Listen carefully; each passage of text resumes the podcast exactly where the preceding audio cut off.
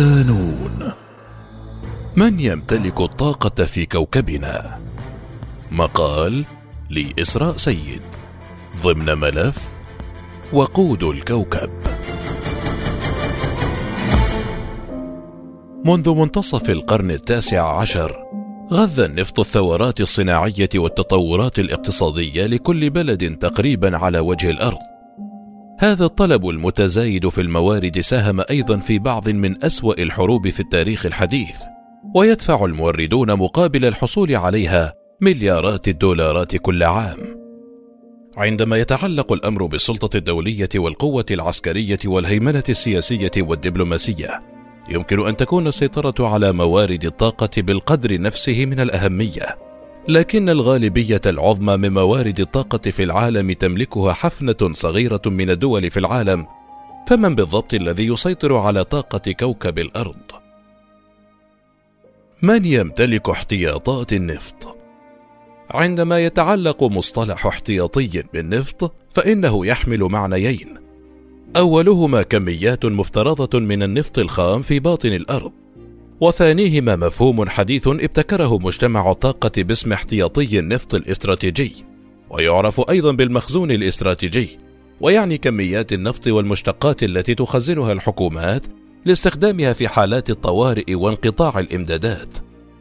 تعد الولايات المتحدة أكبر مخزن للنفط لا سيما المستورد منه، ولديها احتياطات تكفيها لمدة عشر سنوات، ويبلغ الحد الأقصى لقدرة السحب الإجمالية من الاحتياطي النفطي الاستراتيجي أربعة ملايين فاصل أربعة برميل يوميا أي ما يقرب من 32% من واردات النفط اليومية في الولايات المتحدة. بدأت الولايات المتحدة هذا المشروع الاستراتيجي عام 1975 بعدما اضطر تدخلها في حرب مصر وسوريا ضد إسرائيل دول منظمة أوبك إلى حظر إمدادات النفط.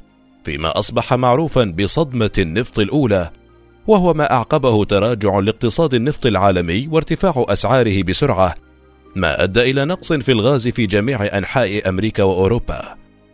أثبتت هذه الواقعة أن النفط أداة دبلوماسية قوية وسلاح اقتصادي وسياسي حتى إن العديد من الحروب وصفت بأنها حروب نفط وبدأت الدول صراعات مع الدول الغنية بالنفط من أجل السيطرة على مواردها. على وجه الخصوص غزو العراق غير المبرر عام 2003 الذي عد مثالا على هذا النوع من الصراع. واعترف بذلك عدد من القادة العسكريين الأمريكيين الذين كشفوا أن السيطرة على النفط العراقي كان عاملا أساسيا في قرار الغزو. بخلاف احتياطي النفط الاستراتيجي الأمريكي الذي يشكل أكبر إمدادات الطوارئ في العالم. بلغت احتياطات النفط المؤكدة في الولايات المتحدة 69 مليار برميل أي ما يعادل أربعة بالمئة من الإجمالي العالمي أي أكثر من جميع البلدان الأخرى في جميع أنحاء العالم باستثناء ثمانية دول. وتنتج 13 مليون برميل فاصل واحد يوميا وهو أعلى معدل في أي دولة في العالم ويعادل 14.1% من إنتاج النفط العالمي اليومي. رغم احتلالها المرتبة التاسعة في العالم من حيث احتياطات النفط المؤكدة لا يوجد بلد يستهلك نفطا أكثر من الولايات المتحدة حيث لتلبية الطلب المحلي على الطاقة تستهلك الدولة 913 مليون طن فاصل ثلاثة من النفط سنويا أي أكثر بحوالي 50% من الصين ثاني أكبر مستهلك للنفط في العالم. من حيث الإنتاج أعلى ثلاث دول منتجة للنفط في العالم هي الولايات المتحدة والسعودية وروسيا.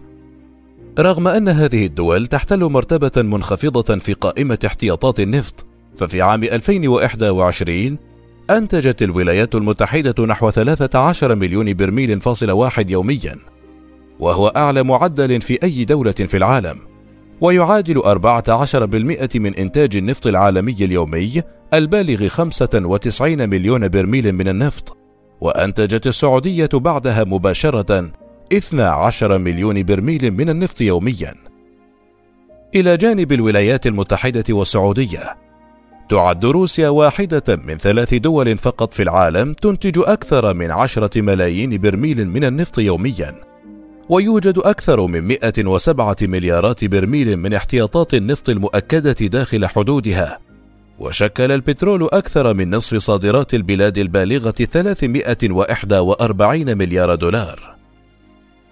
لكن في حين تساهم هذه البلدان الثلاثة بمعظم إنتاج النفط، فإنها لا تسيطر على أكبر الاحتياطات، حيث فقط 12 دولة من أعضاء أوبك تسيطر على حوالي 80.4% من النفط في العالم أي تريليون برميل فاصل 24 من احتياطات النفط المؤكدة. ويقع الجزء الأكبر من احتياطات نفط أوبك في الشرق الأوسط بنسبة 67.1% وتتنافس مباشرة مع الولايات المتحدة وروسيا وكندا من أجل السيادة على النفط. السعودية زعيمة منظمة أوبك الفعلية تمتلك وحدها ثاني أكبر احتياطي في العالم بعد فنزويلا يقدر ب 298 مليار برميل من الاحتياطات المؤكدة أي أكثر من أي دولة أخرى غير الولايات المتحدة كما تملك مخزونات احتياطية استراتيجية تصل إلى 188 مليون برميل وتخزن داخل السعودية ومصر وهولندا واليابان. رغم ذلك فإن أكبر مخزون احتياطي للنفط ليس حتى ضمن باقي دول منظمة أوبك 18% من نفط العالم موجود في فنزويلا. التي تتصدر مقدمة الدول التي تمتلك احتياطات مؤكدة من النفط تصل إلى 304 مليارات برميل ويعتمد اقتصادها بشكل كبير على النفط حيث يمثل البترول أكثر من 90% من إجمالي الصادرات لكن حتى هذه الثروة الهائلة من الموارد الطبيعية لم تكن كافية لإنقاذ البلاد من أزمتها الاقتصادية والسياسية والإنسانية الأخيرة. السبب في ذلك أنها واحدة من الدول غير المحظوظة. فرغم أن وجود مليارات من براميل النفط داخل حدودها يمكن أن يكون هدية استراتيجية من الطبيعة، إلا أنها غير قادرة على إنتاجه وبيعه لتعظيم الفوائد المحتملة بسبب الجيولوجيا. ففي مثل هذه الأماكن يتواجد معظم النفط الخام الثقيل أو القار المعروف بالنفط الرملي وهذه الأنواع ببساطة أكثر صعوبة وتكلفة في الاستخراج. في أماكن أخرى تفرض العوائق نفسها. في بعض البلدان مثل في بعض البلدان مثل البرازيل والولايات المتحدة هناك ضرائب أعلى على إنتاج النفط ما يرفع التكلفة الإجمالية للبرميل. في المقابل في السعودية على سبيل المثال تبلغ تكلفة إنتاج النفط حوالي ثلاث دولارات للبرميل. وهي الأدنى في العالم. وهذا يعني أن الغالبية العظمى من الإيرادات المكتسبة من كل برميل تذهب إلى خزائنها. يبدو الأمر مختلفا تماما في كندا وهي دولة غير تابعة لأوبك وتمتلك ثالث أكبر مخزون من احتياطات النفط العالمية. بسيطرتها على 170 مليار برميل أي 9.8% من النفط المثبت عالميا. في الواقع تمتلك كندا 60% من النفط الاحتياطي المتواجد خارج منظمة أوبك، لكن معظم رواسب الرمال النفطية الضخمة أقذر أنواع الوقود في العالم في مقاطعة ألبرتا لا يمكن الوصول إليها إلا إذا كانت الأسعار مرتفعة بدرجة كافية. وفي حين يبقى التقييم النهائي للتحكم العالمي في النفط هو الإنتاج الفعلي ليس من المستغرب أن تسيطر أوبك وروسيا على 50 إلى 55% من إجمالي الإنتاج. حتى مع ثورة النفط الصخري في الولايات المتحدة لا يزال تأثير هذه الكتلة فعالا. والأهم من ذلك أن روسيا والسعودية تسيطران على 25 إلى 30% من إجمالي الصادرات. كم تبقى من النفط لدينا؟ بخلاف موارد الطاقة المتجددة فإن النفط مورد غير متجدد ما يعني انتهاءه بمجرد أن نستخدمه بالكامل ويوجد كل نفط العالم تقريبا في مساحات متمركزة في عدة دول. لكن حتى لو أمكننا استخراج ذلك النفط فهناك عدد من الطرق المختلفة لتصنيف احتياطات النفط التي يمكن استخراجها ويشار إليها بالاحتياطي المؤكد وغير المؤكد. ويعني الاحتياطي المؤكد ببساطة احتمال إمكانية استخراج 90% من النفط مع علمنا بوجوده في تلك المناطق وهذه الطريقة بالضبط لا تصف كمية النفط التي يمكن أن تكمن بالفعل تحت الأرض في حين يعني الاحتياطي غير المؤكد بشكل عام إمكانية وجود النفط في منطقة معينة لكن لا يمكن استخراجه لعدة أسباب. عموما يعتمد تقدير امتلاك أي دولة للنفط على الاحتياطات المؤكدة التي تمثل كمية النفط التي يمكن إنتاجها اليوم في ظل الأسعار والتقنيات السائدة. ومع ذلك فإن هذين العاملين دائما في حالة تغير مستمر. ويمكن أن تؤدي تغيراتهما إلى رفع المزيد من الموارد إلى فئة الاحتياطي. في حين أن العديد من الدول والكيانات تتنافس ليكون لديها الكثير من النفط، تتضاءل موارد الطاقة غير المتجددة شيئا فشيئا، ورغم أن ذروة استخدام النفط من المفترض أن تكون قد حدثت في السبعينيات، إلا أن ما ينتجه العالم اليوم هو أعلى ما يكون. الأمر الذي يستدعي معرفة مقدار النفط المتبقي لدينا فعلا. وفقا لتقدير إجمالي الاحتياطات المؤكدة لكوكب الأرض، كان احتياطي النفط يقدر بحوالي تريليون برميل فاصل سبعة عام 2019 وبلغ الاستهلاك العالمي السنوي 36 مليار برميل ما يقرب من 88 مليون برميل فاصل ستة يوميا.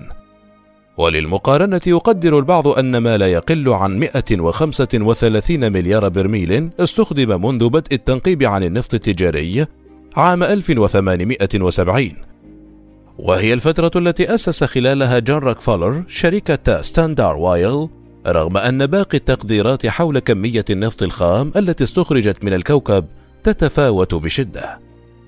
إذا لم تنمو الاحتياطات المؤكدة وظل الاستهلاك ثابتا عند مستويات عام 2019 فسوف يستغرق الأمر حوالي 45 عاما فقط قبل أن ينفد النفط بحسب آخر تقدير لشركة بريتش بتروليوم ما يعني أنه في وقت ما في عام 2067 ستنفد تلك الاحتياطات. ومع ذلك ما زالت جميع الأرقام ومن بينها مقدار احتياطي النفط ومعدل الاستهلاك وعدد السنوات المتبقية محور جدل واسع النطاق. ولا تعني بالتأكيد نفاذ النفط في أي وقت قريب. فمن المحتمل أن يكون هناك الكثير من النفط المتبقي بما يتجاوز ما تراه شركة بريتش بتروليوم وتبقى مدة استدامة النفط امرا غير محدد. فالبعض يقول إن الأمر سينتهي قريبا بالاعتماد على استخراج النفط أو الغاز غير التقليدي عن طريق الحفر الأفقي والتكسير المائي لتزويد العالم بالطاقة ويقول البعض الآخر إننا سننتقل إلى موارد طاقة أخرى مثل الطاقة الشمسية وطاقة الرياح قبل فوات الأوان. ووفقا للعديد من المحللين، احتياطات النفط هذه ليست سوى قمة جبل الجليد. بمعنى آخر، يستمر اكتشاف حقول الصخر الزيتي الجديدة في الولايات المتحدة، والتي من المفترض أن تغذي الاحتياطات على مدى العقد المقبل، وما زال هناك الكثير من النفط في المخزون العالمي بفضل التطورات التكنولوجية الأخرى في العقود الأخيرة التي يتوقع أن تزيد احتياطات العالم رغم الزيادة في الاستهلاك العالمي. محتكر الطاقة الصين في المقدمة. في حين أن الولايات المتحدة هي أكبر منتج تقف السعودية كأكبر مصدر للنفط في العالم حيث تعتمد أغلبية دول آسيا على النفط السعودي وتعتمد في الوقت نفسه على روسيا التي وفرت ما يقرب من ثلث النفط والغاز الطبيعي في القارة عام 2021 وتمتلك ما لا يقل عن 37 تريليون متر مكعب من احتياطات الغاز الطبيعي. في عام 2021 استحوذت روسيا على 41% من جميع واردات الغاز الطبيعي إلى الاتحاد الأوروبي. وتعتمد بعض الدول بشكل حصري تقريبا على الغاز الروسي. كما شكلت واردات النفط 25% من إجمالي واردات الاتحاد الأوروبي من النفط. وساهمت واردات الفحم بنسبة 20% من إجمالي الفحم في الاتحاد الأوروبي. لم يعد الأمر كذلك في العام التالي مع غزو أوكرانيا وتنامي العقوبات الغربية غير المسبوقة ضد موسكو حيث خطط الاتحاد الأوروبي لخفض واردات الغاز من روسيا بمقدار ثلثين بحلول نهاية عام 2022 وردت روسيا بخفض الإمدادات عبر أكبر خط انابيب لها إلى القارة وقطعت الشحنات حتى لأولئك الذين وجدوا حلولا لأمر الدفع بالروبل نتيجة لذلك لم يحصل العملاء في ألمانيا وإيطاليا وفرنسا والنمسا على كل الغاز الذي طلبوه. كانت الصين البديل الجاهز للسوق الروسي وتفوقت على ألمانيا كأكبر مستورد للنفط الروسي حيث استوردت ما يقرب من مليوني برميل يوميا في مايو أيار الماضي بزيادة 55% مقارنة بالعام الماضي. وبالمثل تجاوزت روسيا السعودية كأكبر مورد للنفط للصين. كذلك تفوقت الصين على اليابان كأكبر مستورد للغاز الطبيعي المسال في العالم. وشكلت ما يقرب من 60% من نمو الطلب العالمي على الغاز الطبيعي المسال عام 2021 رغم نمو إنتاج الصين من الغاز الطبيعي بنسبة 7.8% ويعزى هذا النمو المستدام في الإنتاج جزئيا إلى السياسات الحكومية التي تحفز التحول من الفحم إلى الغاز. تعتمد الصين على النفط أكثر من أي دولة أخرى غير الولايات المتحدة لتلبية احتياجاتها من الطاقة، وبسبب الطلب المحلي المتزايد تستورد الصين النفط أيضا، وشكلت وارداتها بشكل أساسي من السعودية وإيران والعراق ودول الشرق الأوسط الأخرى أكثر من عشرة بالمئة من الواردات البالغة تريليون دولار فاصلة خمسة عام 2017 يحدث هذا رغم أن الصين تحتل المرتبة الثالثة عشر بامتلاك أكبر احتياطي نفطي بعد كازاخستان. وتقدر احتياطاتها ب 26 مليار برميل فاصل اثنين أي 1.5% من الإجمالي العالمي. وتنتج يوميا ثلاثة ملايين وثمانمائة ألف برميل من النفط واستهلكت حوالي 608 ملايين طن من النفط عام 2017 وحده. مثل هذه الاحتياجات الضخمة من الطاقة والاعتماد على الموردين الخارجيين دعمت سياسة الصين الخارجية لعقود. دعمت سياسة الصين الخارجية لعقود. لكن يبدو أن هذه الاحتياجات تتغير الآن. فأكبر مستورد للنفط والفحم في العالم يريد أن يصبح أكثر اخضرارا واعتمادا على الذات وقد اتخذ بالفعل خطوات كبيرة نحو هذه الأهداف. في النصف الأول من العقد الأول من هذا القرن عندما بدأ الاعتراف بتقنيات الطاقة المتجددة على أنها مهمة سيطر عليها عدد قليل من الدول لا سيما ألمانيا واليابان والولايات المتحدة. أما اليوم تسيطر ثلاث دول وهي الصين وفيتنام وروسيا. على أكبر احتياطات من مصادر الطاقة المتجددة أي 70% من الاحتياطات العالمية. مع امتلاك الصين ما يزيد قليلا عن نصف هذه الاحتياطات. بحلول عام 2060 يهدف ثاني أكبر اقتصاد في العالم إلى تحويل مزيج توليد الطاقة من حوالي 70% من الوقود الأحفوري اليوم إلى 90% من مصادر متجددة مثل الرياح والطاقة الشمسية، وكذلك الطاقة المائية والنووية، وفقا لنشرة السياسة الصينية الصادرة في أبريل نيسان الماضي. وفقا لنشرة السياسة الصينية الصادرة في أبريل نيسان الماضي، وتفيد التقارير أن الصين تخطط لمشروع ضخم لطاقة الرياح والطاقة الشمسية بقوة 400 جيجاوات من شأنه أن يعيد رسم خارطة الطاقة العالمية، ما يضيف قدرا من الطاقة المتجددة كما هو الحال حاليا في جميع أنحاء أوروبا. منذ حوالي عام 2005 فصاعدا، بدأت الصين تلعب دورا رئيسيا في تطوير الطاقة المتجددة، وخاصة مصادر الطاقة الشمسية وطاقة الرياح، حتى أصبحت المحرك الرئيسي للنمو في هذا المجال العام الماضي وشكلت حوالي 36% من الطاقة الشمسية و40% من طاقة الرياح. وفي حين سجل الاستثمار العالمي في الطاقة المتجددة رقما قياسيا بلغ 226 مليار دولار في النصف الأول من العام الجاري 2022 شكلت الصين أكثر من 40% من الإجمالي. وارتفعت استثماراتها للأشهر الستة الأولى بنسبة 11% عن العام الماضي 2021 مسجلة لرقم قياسي في النصف الأول وفقا لتقرير حديث صادر عن بلومبرج ان اي اف في فترة 2000 إلى 2016 استحوذت ثلاث دول فقط وهي الولايات المتحدة والصين واليابان على 62% من جميع براءات اختراع الطاقة المتجددة. ومنذ ذلك الحين نمت حصة الصين بشكل أكبر بحيث أصبحت تمثل الآن حوالي ثلث جميع براءات الاختراع هذه بحيث أصبحت تمثل الآن حوالي ثلث جميع براءات الاختراع هذه. استثمارات الصين في البحث والتطوير للطاقة المتجددة وضعتها في المقدمة من حيث المعرفة والإنتاج على حد سواء.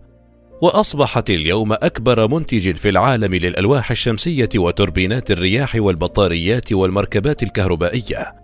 وأكبر مستثمر في الطاقة النظيفة سواء للسوق المحلية أو للسلع القابلة للتصدير.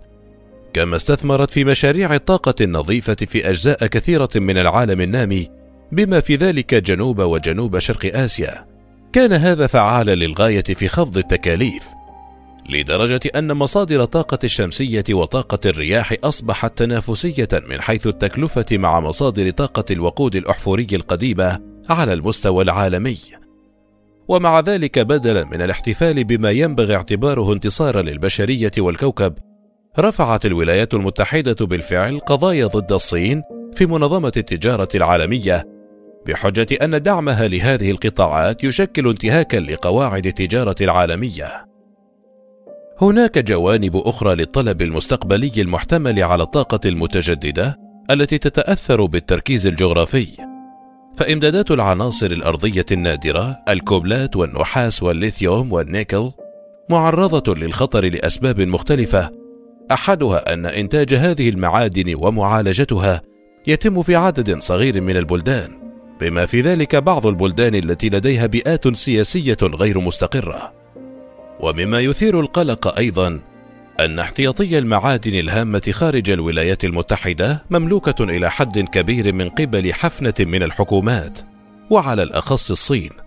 مع القدرة على التدخل في إمداداتها تمتلك الولايات المتحدة احتياطات من بعض هذه المعادن لكن حكومة الولايات المتحدة لا تملك سيطرة مباشرة على إنتاجها أو معالجتها ما لم تستدع تشريعات مثل قانون الإنتاج الدفاعي لعام 1950 ما لم تستدع تشريعات مثل قانون الإنتاج الدفاعي لعام 1950 توفر الصين حاليا أكثر من 90% من العناصر الأرضية النادرة في العالم والتي تعد بالغة الأهمية للعديد من المواد المطلوبة للانتقال الأخضر.